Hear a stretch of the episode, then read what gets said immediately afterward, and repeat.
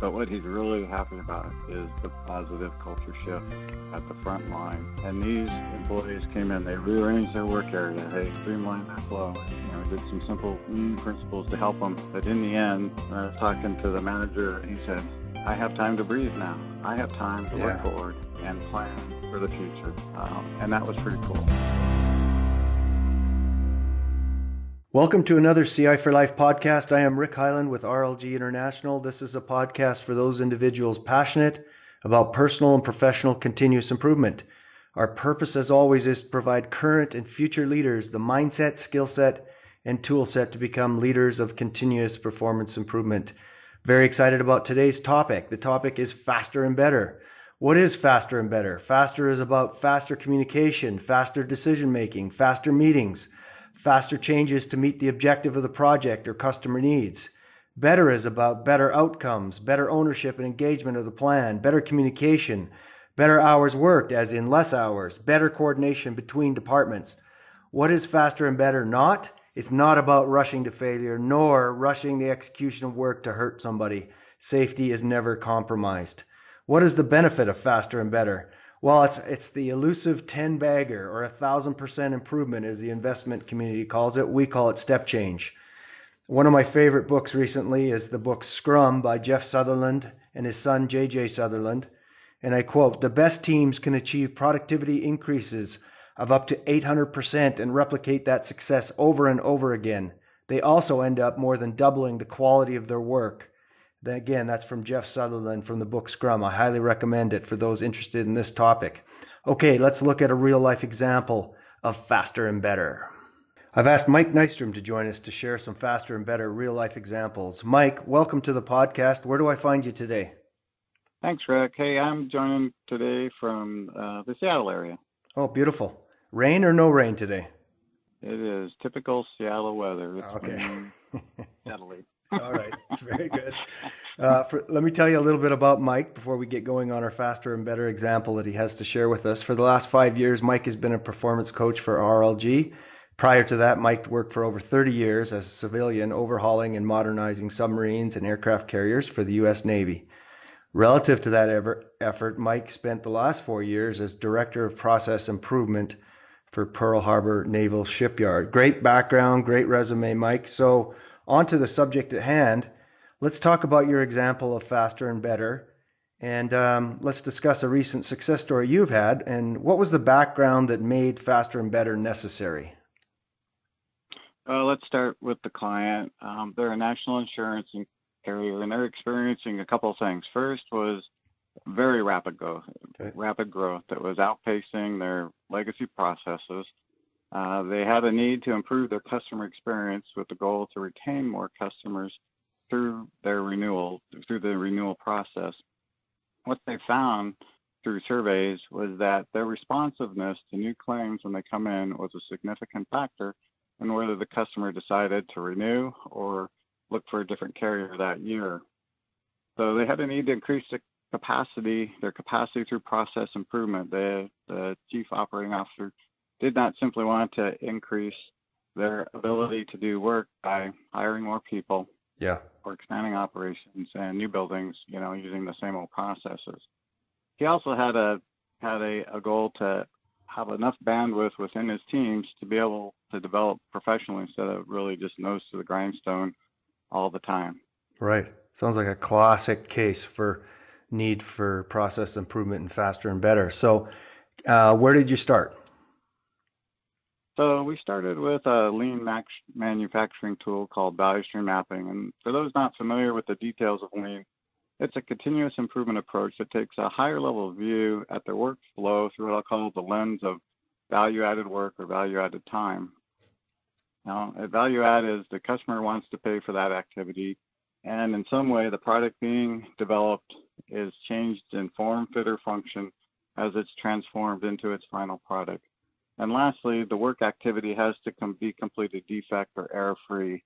So if we have to go back and, and redo work, we don't consider that value added. Right. So looking through this lens, um, RLG uh, facilitated cross-functional teams to develop a current state map or as-is map, and then help lead the team uh, to look at to the future to develop a we'll call it a to-be or future state map of the workflow um, from the initial inception or order of the product through to its final delivery. After we kind of develop this before after vision, uh, we facilitate the team using, you know, what's called the Ishikawa diagram or fishbone diagram and the five why causal analysis to take a real deeper look at why they are the way they are and the reasons behind their current performance. This analysis then becomes a really great launching pad. Develop what we call smart actions. I think people are familiar with those. Mm-hmm. Specific, measurable, achievable, results focused, and time bound to bridge that gap between the current state and the and the desired, you know, more streamlined future state performance that the team, you know, develops themselves. And this team is from, you know, executive level down to the frontline employee and the managers and supervisors and the cross-functional areas across the boundaries of that department or division into other areas that either affect the workflow or is affected by it. Hey, Mike. Um, finally, we help the client. Yep. Let me just ask you on on client buy-in side, and I love that you started with the as is to be uh, value stream mapping.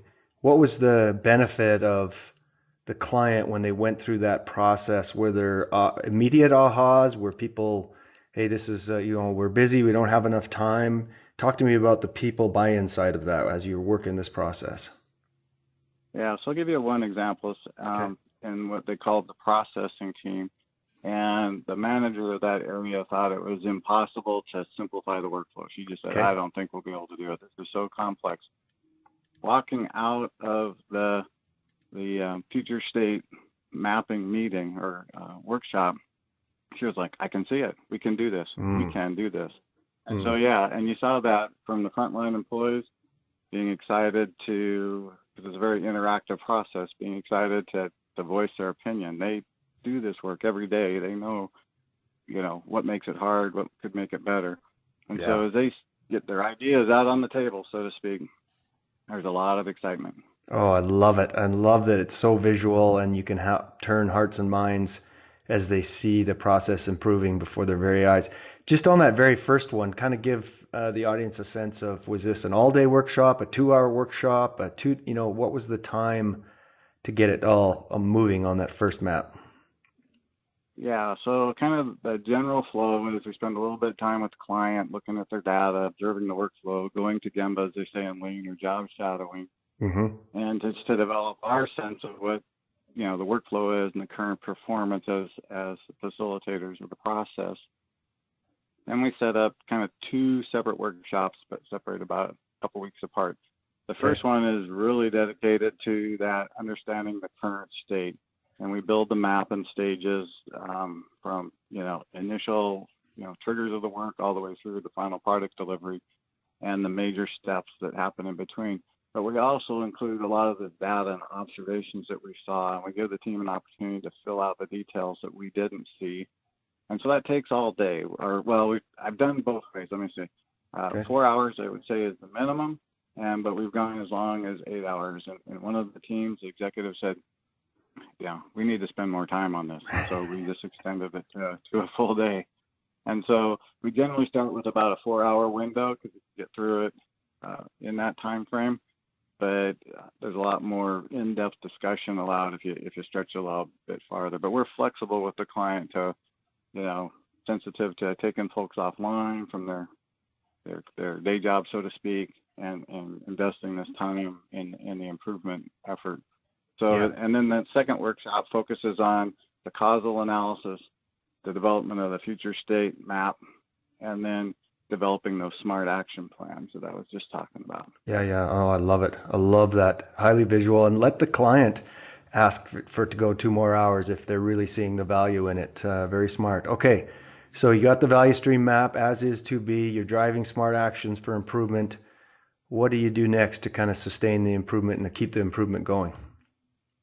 One of the things we do is we look at the client, we see what's their, I guess I'll call it their project management mindset or abilities, or how, how do they manage projects.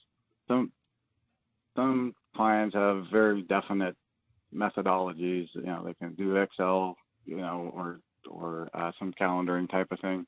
our current client, they use a, an online collaboration tool. Uh, but what we really do is we help them manage their actions to completion by setting up the detailed plans to actually get those individual smart actions that came out of the workshops.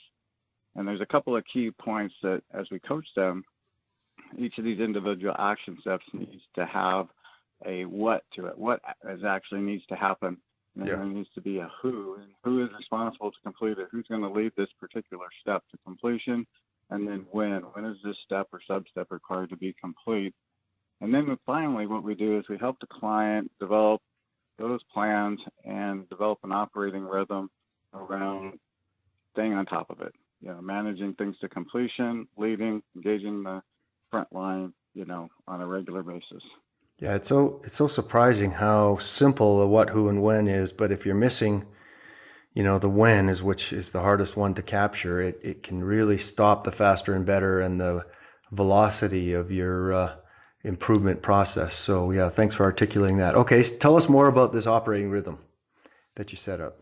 Yeah, so that as you know, we spent we invest this time in understanding the current state, understanding the gaps in performance to get into a, a better, more streamlined future state. We develop these actions around what does it take to get there.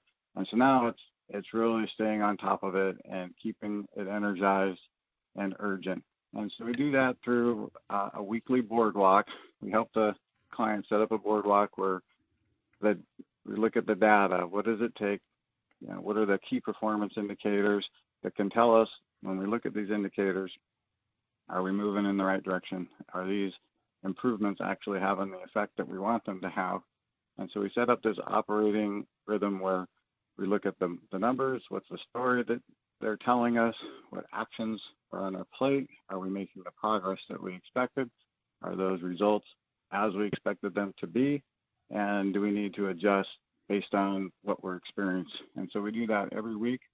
Um, the front, it's a stand-up meeting in the work area either on a whiteboard or if there's remote locations or geographical locations or the team is dispersed, we develop, we've helped them develop kind of an online collaboration way of, of conducting these boardwalks. But it's everyone from the frontline employees doing the day-to-day work to their supervisors, managers, and executive. And one of the vice presidents um, in the claims area of, of the insurance company that we're working with says Thursdays is the best day of the week because that's when we do boardwalks. So um, she's definitely engaged um, all the time in this, but she she loves that connection to the front line on a weekly basis. Yeah. So talk to me again about the buy-in process. Uh, you know, you're introducing the idea of a weekly stand-up boardwalk, visual management, whether it be a room or whiteboard or you know PowerPoint on the wall, whatever it be have you got a story or a thought about the the change in buy-in uh, over the process that you've seen from different leaders or employees? Um, yeah, and that's the cool part. So what we see is, and when I was talking with the chief operating officer recently, he says one of the biggest benefits that he sees out of this is the engagement and the energy and the passion that's developed at the front line to not only improve their business, so to speak, but to understand the business of running the business. The front line gets a much bigger picture of what does it really take to get the full workflow done in this company, in this department. But the executives and the managers also get a deeper understanding of how complex or the struggles or the barriers that exist day to day that come out during the boardwalk discussions. So there's a lot of engagement, and it's really cool to watch. Um, people are engaged and, and, and the meeting's short. It's only it doesn't interrupt a big part of the day. We try to hold it right in the work area so people can yep. just stand up from their desk and gather around. And it it's um, been phenomenal. Yeah, yeah. I sat in or, or went there recently and saw it and can echo the enthusiasm the employees have for it. So from this initial success of the first process, just give us a sense of scale. How many other teams did you look at, or how many other processes did you work? Yeah, so we started a pilot process for the first two months, and we ended up engaging three teams and, and getting to the point where we initiated the boardwalks, but had solid plans for the improvement. Since that time, this company, we're on a ninth value stream nice. area to okay. map. Okay. Um, they have regular big boardwalks every week in in eight other areas. And if I give you a, an example, one and we call it the claims processing area, but what we saw there is they use they um, this carrier does a lot of business and they have thousands and thousands and thousands of policies and you know multiply that by all the correspondence that comes in related to policies that are happening, claims that have happened, invoicing, you know, billing, all that kind of stuff. The claims processing team, when we walked in the door, had a backlog of intake of documents or intake of correspondence, whether it's mailed, faxed, or emailed in the neighborhood. Well, more than 2,000 each day was their average backlog, and wow. that was causing delays. Um, you know, days of delays in getting to it. Today, they're essentially at a zero backlog. Wow. And so uh, it's pretty cool. So the, the frontline employees are called record technicians. When we first came in, their average amount of work an individual technician could do was about 160 of these incoming documents per day. Okay. Today, um, so over about the first five months, a little bit under five months, they increased that to about 460 correspondence or intake documents per day, which is you know 288% increase. Faster and right better. now the team is at, yes, and right now the team is at 550 per day, which is you know 340 plus percent increase. Awesome. They have a goal of 750 on their boardwalk that they're striving for. That would be 470 percent. Wow, that'd be phenomenal. But in the back of their heads, the team knows that a thousand per day is their ultimate goal. Um, so that's what they're really striving for. Fantastic. Um, and this backlog I told you about, it was actually about 2,400 documents a day that were just sitting there not being touched, hadn't been looked at, hadn't had a chance to be processed. Today, well, I looked just yesterday, their backlog was at five at the end of the day. So it went wow. from 2,400 down to five. So that's, you know, 90, you know, 8% or 99%, wow. you know, reduction in backlog. And so, and like I said earlier, probably out of all this, and this area was one of the areas that drove the COO to want to bring somebody in to help them, you know, take a, have a new set of eyes to look at it, lead them to a, you know, a different place. But what he's really happy about is the positive culture shift at the front line. And these employees came in, they rearranged their work area, they streamlined their flow, you know, did some simple lean principles to help them. But in the end, when I was talking to the manager in the processing team area, he said, I have time to breathe now. I have time to yeah. look forward and plan for the future. Uh, and that was pretty cool. Wow. Mike, that is an amazing example of faster and better. And uh, congratulations to you and the client. Uh, this uh, is fantastic. So, if I asked you to uh, kind of last question here, step back and summarize what you think the key success factors for this type of faster and better step change, how would you articulate it in two or three points? Um, I give you three things. First is engage leadership from the senior executives, the C-suite, to you know the frontline managers, and that helps get the supervisors engaged, which is who the frontline really depends on every day. The mm-hmm. second is to have that urgent case for change. And then lastly, engaging the front line in finding the solutions. And I think those three things um, are kind of the basic recipe. Wow, Michael, great example. Nice, crisp articulation of the big picture key success key success factors.